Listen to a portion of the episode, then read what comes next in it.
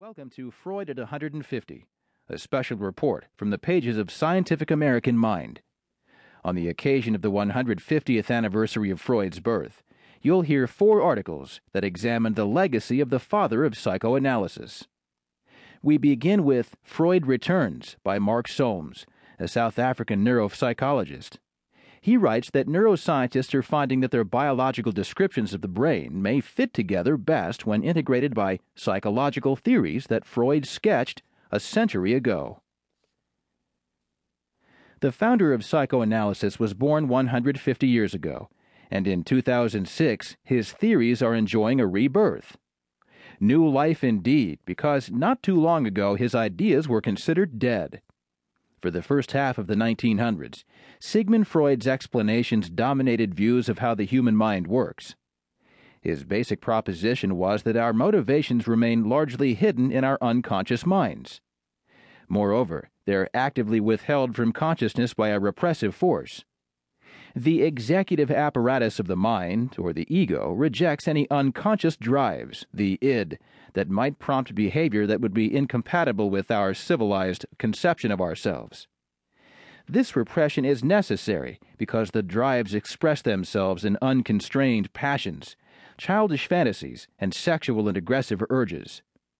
Mental illness, Freud said until his death in 1939, results when repression fails Phobias, panic attacks, and obsessions are caused by intrusions of the hidden drives into voluntary behavior. The aim of psychotherapy, then, was to trace neurotic symptoms back to their unconscious roots and expose these roots to mature, rational judgment, thereby depriving them of their compulsive power.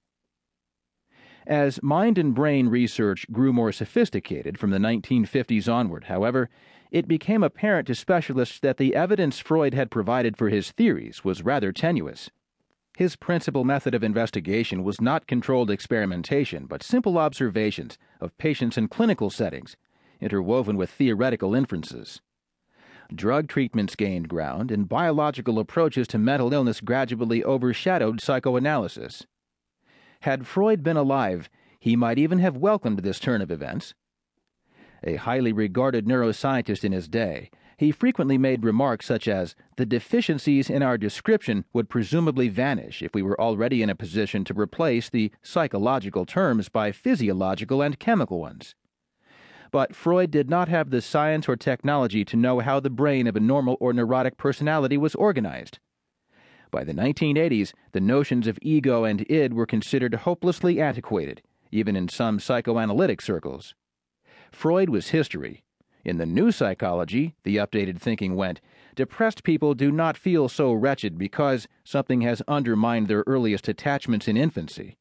Rather, their brain chemicals are unbalanced.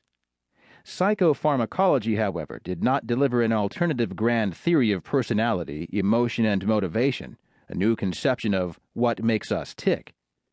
Without this model, neuroscientists focused their work narrowly and left the big picture alone. Today, that picture's coming back into focus, and the surprise is this. It is not unlike the one that Freud outlined a century ago. We are still far from a consensus, but an increasing number of diverse neuroscientists are reaching the same conclusion drawn by Eric R. Kandel of Columbia University, the 2000 Nobel laureate in physiology or medicine. That psychoanalysis is still the most coherent and intellectually satisfying view of the mind.